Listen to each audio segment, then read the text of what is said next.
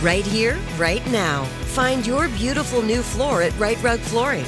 Choose from thousands of in stock styles, ready for next day installation, and all backed by the right price guarantee.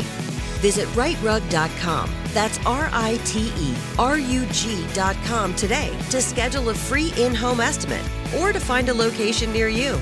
24 month financing is available with approved credit. For 90 years, we've been right here, right now. Rite Rug Flooring. This is it. Your moment. This is your time to make your comeback with Purdue Global. When you come back with a Purdue Global degree, you create opportunity for yourself, your family, and your future. It's a degree you can be proud of, a degree that employers will trust and respect. Purdue Global offers working adults like you over 175 flexible degree programs to meet your specific career goals. These include associate, bachelor's, master's, and doctoral degrees and certificates. Purdue Global degree programs range from nursing to business to communication and more. Whatever your interest, we have the degree that will move you forward. You have the knowledge, you have the experience. Now it's time to get credit for the work you've done and earn the recognition you deserve with Purdue Global, Purdue's online university for working adults. You know you're worth it. We do too. So don't wait another second to get the degree that will take your career to the next level. Start your comeback today at purdueglobal.edu. Hi, I'm Cindy Crawford, and I'm the founder of Meaningful Beauty. Well, I don't know about you, but like, I never liked being told, oh, wow, you look so good for your age. Like, why even bother saying that? Why don't you just say you look great at any age, every age? That's what Meaningful Beauty is all about. We create products that make you feel confident in your skin at the age you are now. Meaningful Beauty. Beautiful skin at every age. Learn more at meaningfulbeauty.com.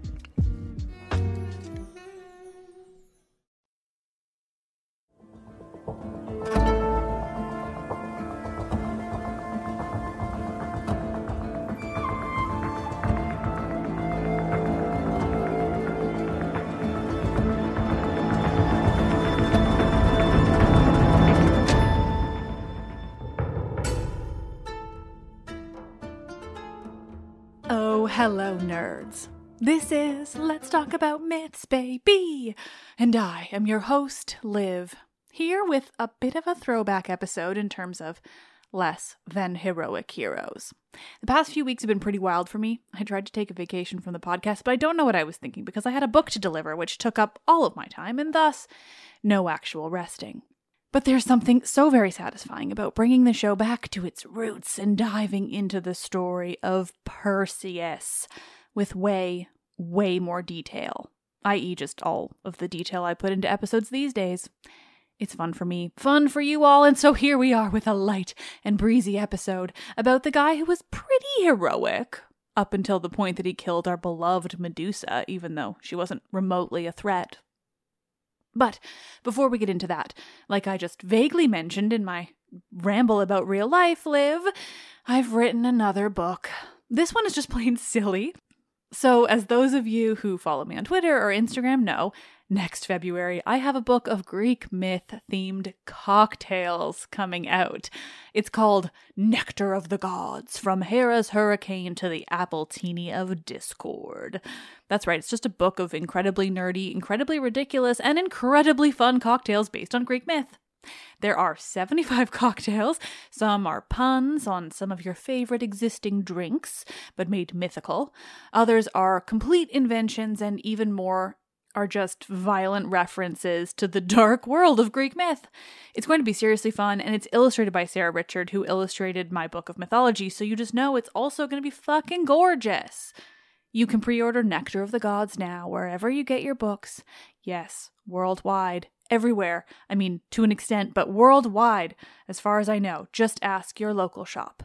That applies to my book of mythology too. I'm not able to answer all the questions I get about where it's available because I get them a lot, and the answer is simply everywhere. You just have to look. Books, books, books, books. And with any luck, my actual novel one of these days. But that is enough about that. We're talking Perseus today. And not just Perseus, but Danae and Acrisius and all the wide realm of this Argive line of famous mythological folks. Perseus in much more detail than I told in the earliest, earliest days of this podcast. Perseus with much better sourcing and thus more detail, more variations, just more better Perseus.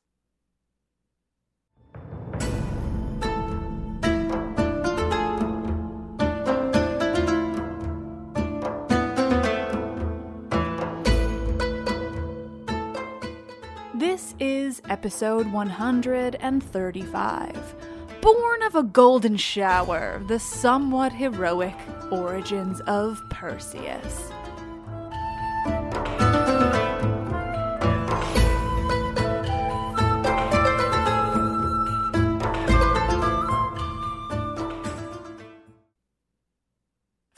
I tell you not to concern yourselves with family trees and chronology in Greek mythology, there is one line of descendants in one region that is, for the most part at least, actually pretty easy to wrap your head around. So I will start by reminding you of a few characters and their children. First, Io. Io was the woman, the nymph, who was unlucky enough to catch the attention of Zeus. She was the poor woman who was transformed into a cow, just so Zeus could see her more easily behind Hera's back. Io was obviously found out because Hera isn't a dummy and then spent the rest of her cow embodied existence wandering, trying to escape from Hera's gadfly. Eventually, she found herself in Egypt, where she became the great, great, maybe another great grandmother of Danaus. Danaus, you may recall, was the father of the famous 50 Danaids, the daughters of Danaus, who did have their own 50 names, but whose 50 names I will not try to read to you today. We've covered them and their murderous, but I would say a bit righteous story. The Danaids eventually killed their 49 cousins, the sons of Aegyptus, after they were forced to marry the men against their will. Depending upon the story, these 49 Danaids who killed their 49 cousins were punished in the underworld, but there was one of each who escaped the death and the punishment. Hypermnestra and Lynceus fell in love at first sight, and so Hypermnestra didn't kill him. Or maybe she just didn't want to kill him and then they fell in love later, or maybe they never loved each other at all, but they did have children all the same. However, their relationship went, Hypermnestra and Lynceus had descendants of their own, one of whom was a woman named Danae, the daughter of Acrisius and Eurydice, and no, not that Eurydice. Danae is the Argive descendant of Io who we're concerned with today. Another woman who encountered Zeus, though luckier than Io in that her entire life and future wasn't affected. Kind of? It was. Danae was born of Acrisius and Eurydice, and it wasn't long after his daughter's birth that Acrisius paid a visit to the oracle. Ugh, the oracle. It's been a while since we've encountered one of these moments, these instances where an oracular prophecy will no doubt come true no matter what the person does to try to stop it from happening, no matter what horrible lengths they'll go to. Acrisius went to the oracle and he heard the prophecy. Like so many others, Acrisius learns that his grandson will grow up to kill him, that Danae will have a child, and that child will inevitably kill his grandfather, will kill Acrisius. And like so many others who hear prophecies like this, Acrisius tries to stop it from coming true, and in doing so, sets it all into motion. In an attempt to prevent Danae from ever, ever even conceiving a child that would go on to kill him, Acrisius locks her up. The moment he returns to his kingdom in Argos, he has a special bedroom built for Danae, made of walls of bronze, a room that she will never escape and that no one can enter. It's absolutely horrifying, fancy and shiny, but horrifying.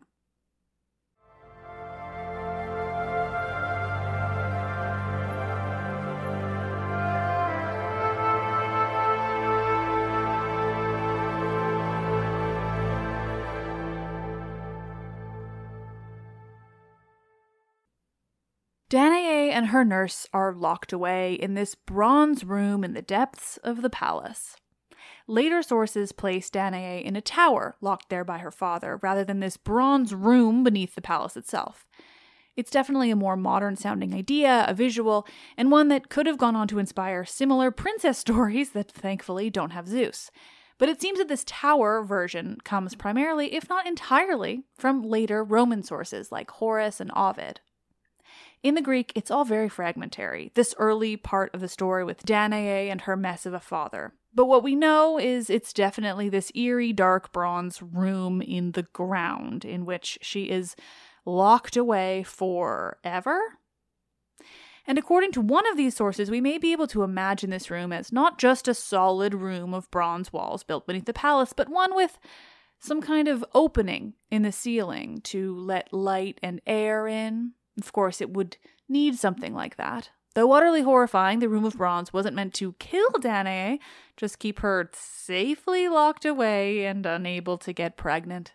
You know, definitely a reasonable solution and not proof that Acrisius is one of the most dangerous and troubling fathers in all of Greek mythology. Lord knows nothing can keep Zeus away when he decides he wants to have sex with a woman. Not her opinion, her feelings, her words, her rejection. Not even a room of bronze with only a small opening in the ceiling meant just for light and air. No, not even that can stop Zeus when he learns of Danae, of her beauty, when he decides that he simply absolutely must have sex with her, no matter how much effort and trouble he'll have to go through to make it happen.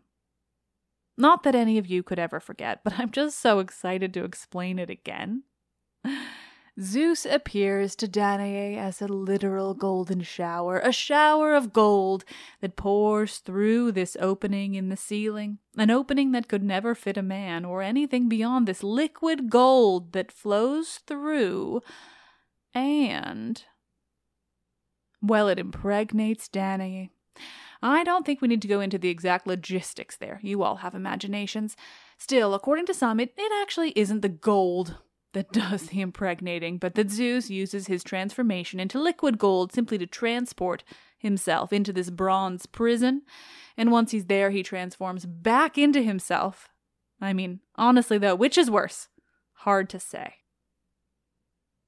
Now, I don't want to lessen how utterly horrifying this experience would be, but we don't know anything about how Danae felt about this, whether she welcomed it or whether it was deeply traumatic. So, for lack of any information, we do just have to appreciate the most creative way to get around such an imprisonment. Zeus is nothing if not resourceful. After her encounter with Zeus, Danae becomes pregnant with Perseus. The most reasonable version of this story from this point onward is that Danae gives birth to Perseus while still locked away in her bronze prison, helped by her nurse that Perseus grows up in there with his mother and the nurse, like room, but ancient. Eventually, though, when Perseus was two or three, maybe, Acrisius finds out what's happened in that bronze prison, how much he's missed, how close he's getting to that prophecy being fulfilled. Acrisius finds out and he murders Danae's nameless nurse, and he tries to force Danae to tell him who impregnated her, how it happened after all he'd gone through to prevent it. Danae, obviously, answers with the truth. It was Zeus. The truth is the only believable response anyway. How would anyone else get access to her? But all the same, Acrisius doesn't believe Danae. They never do. Acrisius, who has already proven himself to be a real and true horror show of a human, reacts to this news of his daughter and grandson with the only reasonable solution he locks them both away in a chest and pushes it out to sea. I wish I could say why this is the solution. I imagine it's some way of not technically murdering his daughter and grandson. Like he's intending to cause their deaths, but he doesn't directly kill them, so maybe he thinks he can avoid any kind of punishment, both cosmic or earthly. No matter the reasoning of Acrisius, it is one of the more unique means of dealing with a threat in the mythology. But then, so is Perseus's conception in the first place. This story is much, much more ancient than so many of the others, and this, these weird uniquenesses, seem to me to be evidence of that. These much more wild, much more unbelievable, much darker details, just this ancient heritage. Fortunately, Danae and Perseus float along in this chest, and eventually the chest is found by a fisherman, a man named Dictys, on the island of Seriphos. Dictys comes across this floating chest, and, curious, he opens it. Can you imagine what that would feel like? Like you find this thing floating on the water and you think, oh, hey, maybe there's something useful in here, like food or treasure, or I don't know, literally anything other than what is actually inside a mother and her young son, still very much alive. Dictys finds Danae and Perseus, and being a fine man in Greek myth, a rare thing, he takes them to his home on Seriphos and he treats them like his own family. Finally, for a little while at least, Danae and Perseus have a contented life, not locked away in a bronze prison, not beholden to the world's biggest shit, Acrisius, not floating awkwardly on the sea. They just get to live on the island with this nice man like normal people. For a while.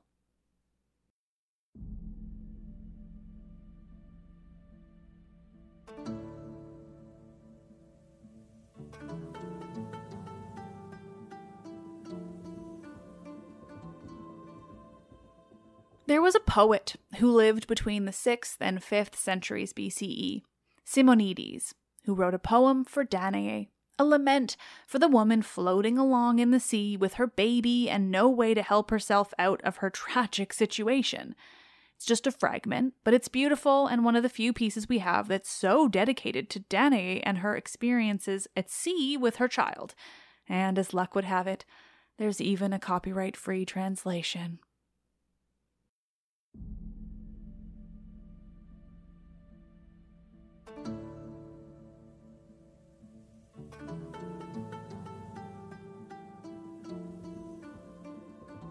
When in the carven chest the winds that blew and waves in wild unrest smote her with fear, she, not with cheeks unwet, her arms of love round Perseus set, and said, O child, what grief is mine?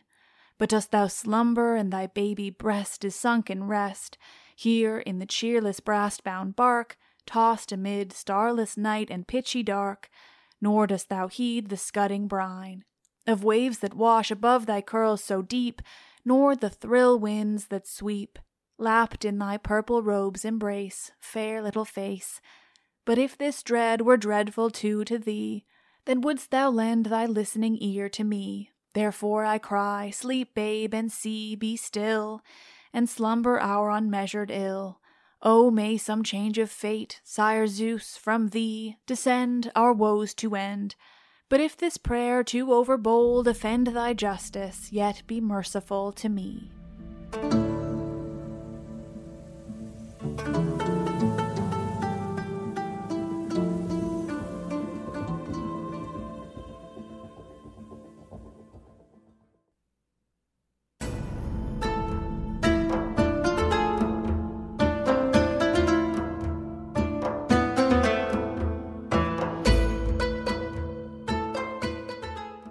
Right here, right now. Find your beautiful new floor at Rite Rug Flooring.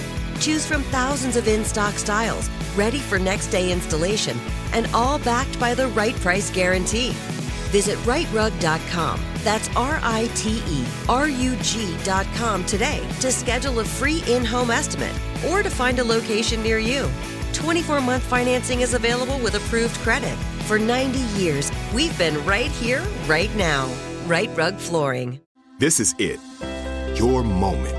This is your time to make your comeback with Purdue Global. When you come back with a Purdue Global degree, you create opportunity for yourself, your family, and your future. It's a degree you can be proud of, a degree that employers will trust and respect. Purdue Global offers working adults like you over 175 flexible degree programs to meet your specific career goals. These include associate, bachelor's, master's, and doctoral degrees and certificates. Purdue Global degree programs range from nursing to business to communication and more. Whatever your interest, we have the degree that will move you forward. You have the knowledge, you have the experience. Now it's time to get credit for the work you've done and earn the recognition you deserve with Purdue Global, Purdue's online university for working adults. You know you're worth it. We do too. So don't wait another second to get the degree that will take your career to the next level. Start your comeback today at purdueglobal.edu. Hi, I'm Cindy Crawford, and I'm the founder of Meaningful Beauty. Well, I don't know about you, but like, I never liked being told, oh, wow, you look so good for your age. Like, why even bother saying that? Why don't you just say you look great at any age, every age? That's what Meaningful Beauty is all about. We create products that make you feel confident in your skin at the age you are now. Meaningful Beauty. Beautiful skin at every age. Learn more at meaningfulbeauty.com.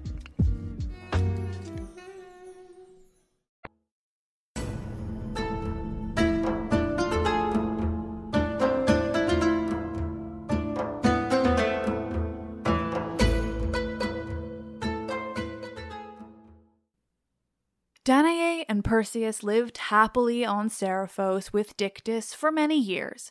Perseus grew into adulthood, or at least his late teens. He grew up to be old enough to cause trouble. That's what really matters. Because when he'd grown up, the king of Seriphos, Polydectes, caught sight of Danae and decided he wanted her. Gotta love men of Greek myth and their obsession with possessing women, typically those with no interest in them. Apollodorus makes it blunt as hell by saying Polydectes, quote, was unable to have sex with her now that Perseus was a grown man. And so Polydectes begins to scheme as to how he can, well, possess Danae. Perseus is obviously in the way. He's grown up to be quite the specimen, we can only imagine. He's been living with a fisherman all this time, so he's certainly been building muscle. And he's young and spry, and basically just an enormous threat to Polydectes if he wants to marry Danae. And he does. The answer couldn't possibly be that maybe Polydectes just find a different woman. No. Instead, he schemes. He requests wedding gifts from his subjects, or from a specific set of men, apparently, possibly for the marriage of Hippodamia, a woman who was the daughter of a man named Oenomaus, who was marrying Pelops of all people, and who I can't quite sort out her connection to Seriphos or Polydectes, but here we are. Polydectes is seeking wedding gifts for Hippodamia, and he brings together men from the island. He asks them to provide horses as their wedding gifts. I have to say, I can only imagine this has to do with the fact that hippo means horse, and Pelops won Hippodamia's hand in a chariot race. Polydectes asks for horses from all of them, and apparently Perseus actually does bring Polydectes a horse. But then, according to Apollodorus at least, he adds that he, quote, would not deny Polydectes even the Gorgo's head. Or, according to a much older source, Pherecydes, again, Polydectes asks for a horse from Perseus, who retorts, quote, the head of a Gorgon. Does this make any real sense? No. Does it provide the reasoning for why Perseus has to go in search of poor Medusa? Yes. However, and why ever, Perseus is now required to bring Polydectes the head of a Gorgon. That's the agreement they make. Or rather, it's maybe a joke response by Perseus that Polydectes holds him to. As much as this story is in part about Perseus saving his mother from a forced marriage slash assault from Polydectes, it is also definitely partly Perseus's fault that he gets himself into any of this. Why would he even bring up the word Gorgon? Because after Perseus makes this dumb comment, Polydectes says that if Perseus doesn't bring him a Gorgon's head, then Polydectes will officially force Danae to marry him. He's a chill guy, that Polydectes. And with that, the hunt for the poor Gorgons begins. The Gorgons who live at the very ends of the earth, far away from humans, not hurting anyone, not causing any trouble. The hunt for the Gorgons and thus the impending death of Medusa comes about because Perseus made a stupid comment, maybe even an attempt at a joke, to a shitty king like Polydectes. None of this bullshit about Perseus ridding the land of Medusa's terror. Nothing about her causing any trouble requiring death. Nothing even about the head of a Gorgon being Medusa's head specifically. They just want a Gorgon just because of a stupid comment, an attempt by a king to do away with a woman's son so he can marry her without any trouble.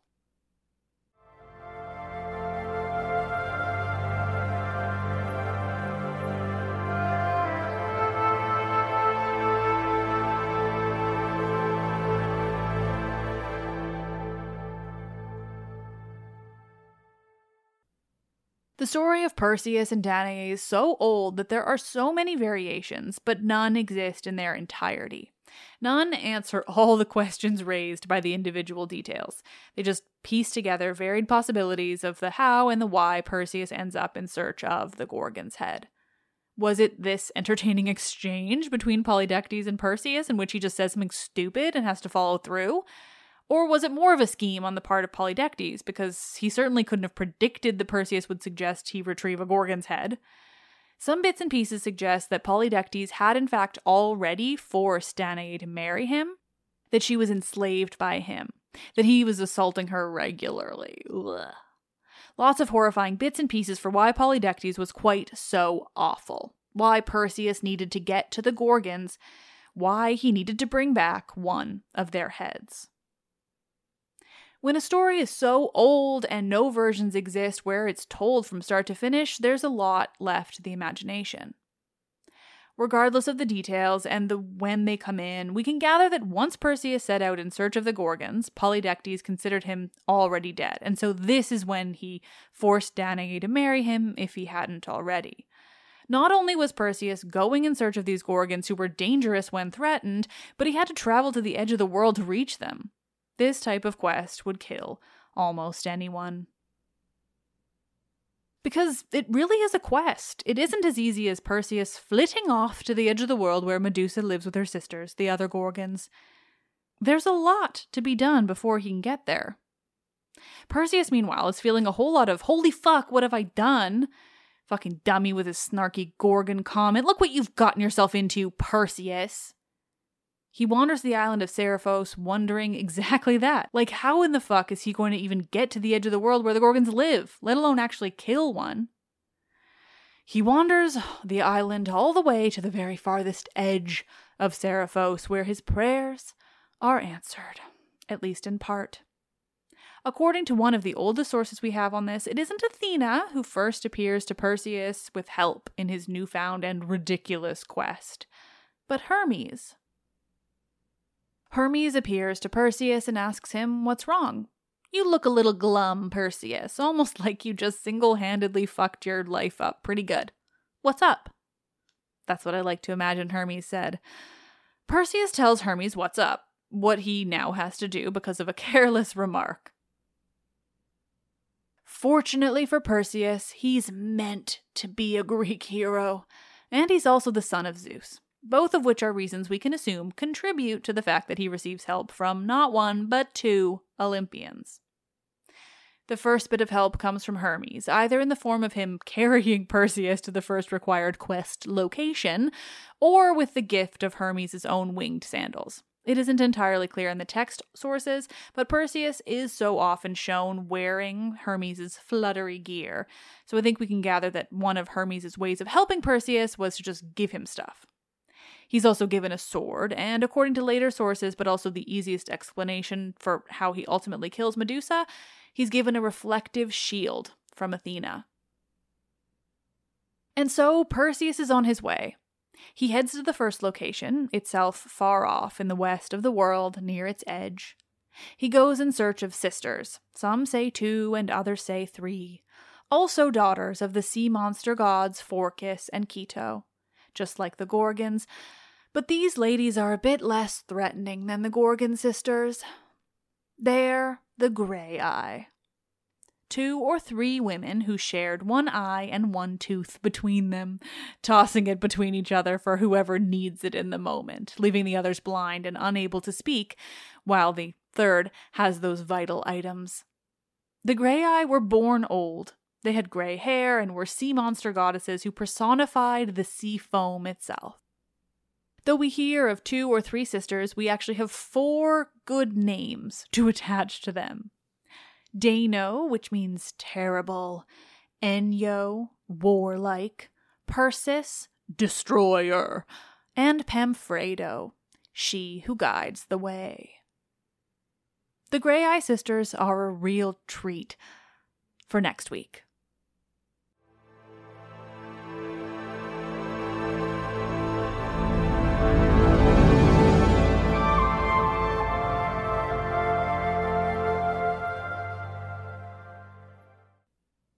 Ah, As always, thank you all so much for listening. Do you know how many lost plays of the tragedians covered this story? So many. There's a whole play by Aeschylus about the Gorgons and Medusa's death, and we don't have any of it. It's a fucking travesty. Anyway, enough of my devastation about what has been lost. I could go on forever. I do enjoy revisiting some of these more famous stories, the ones everyone knows at least bits and pieces of, and giving them to you in as much detail as possible. Like, I realize I've told it before, so I try not to do this too often, but in this case, it seems like the perfect little palate cleanser after a very busy summer for me as I try to prepare a whole mess of episodes for you while I'm away in, hopefully, Greece. There just is so much that I missed in those early episodes, and especially when it comes to Perseus, this like deeply ancient myth, and obviously the one that connects to Medusa, but this is about Perseus. I'm not going to focus on her too much. But there is just so much there that I am able to find now and tell you all about that I personally think it is so worth it to go back to some of these more famous ones and do them right. Anyway, it's really fun for me, so I can only hope it is for you too.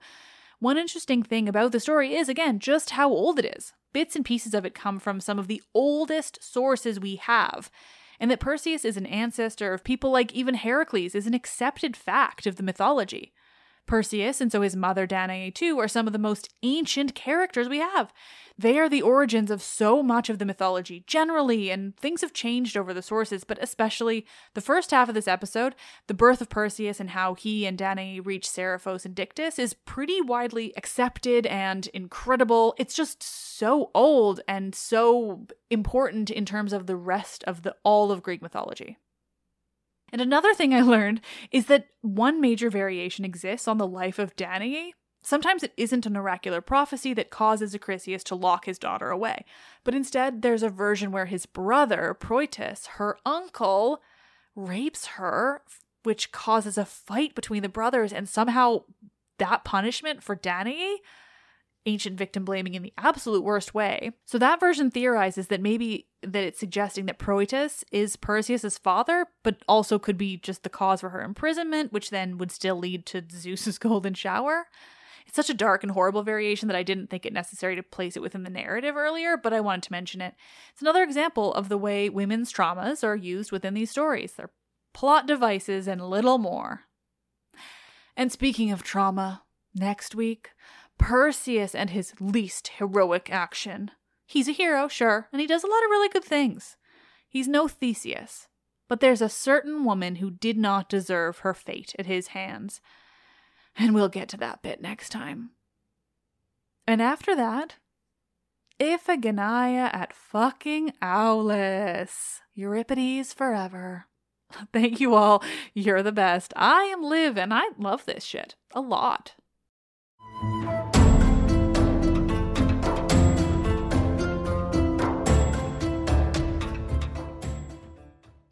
Right here, right now.